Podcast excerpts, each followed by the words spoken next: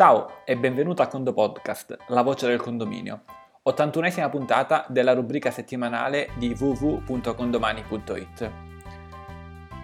Nella puntata di oggi ti presentiamo un'intervista fatta qualche giorno fa e vediamo di cosa parliamo.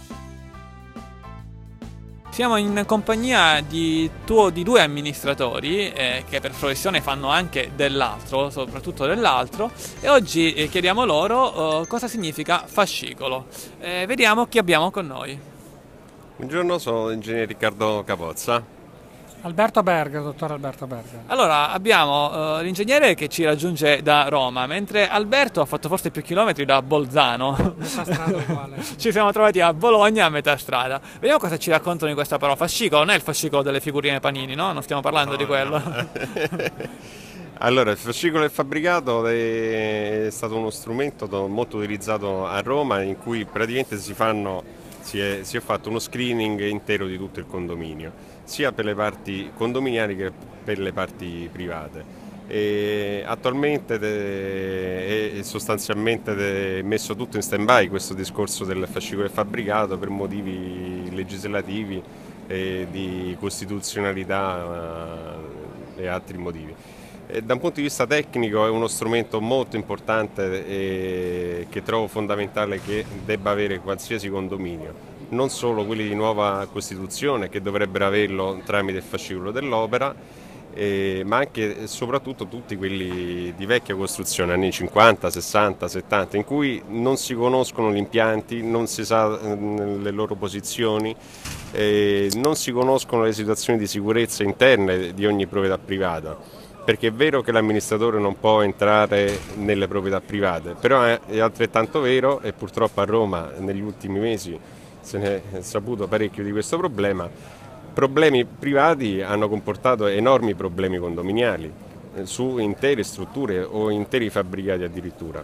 E purtroppo nei condomini, molti condomini non capiscono che la, la, sfera del privato può incidere e molto pesantemente nella sfera eh, del condominio o addirittura del pubblico, come è successo a Roma con il crollo di, di due palazzine eh, intere.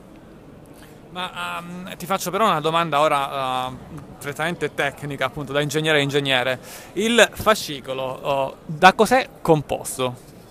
Allora, il, il, fascicolo prende in considerazione eh, tutta la sfera eh, diciamo, tecnica, impiantistica, urbanistica, eh, legislativa della, del fabbricato.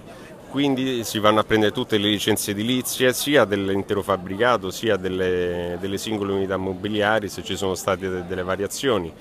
E poi ci sono tutta la, la, parte impiantistica, quindi dichiarazione di conformità, impianti, esistenze particolari, studi medici o altre situazioni all'interno del condominio.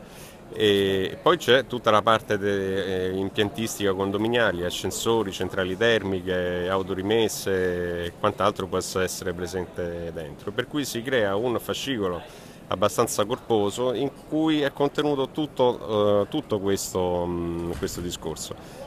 Perché serve all'amministratore? Serve per dare maggiore garanzie di sicurezza ovviamente a tutti i condomini.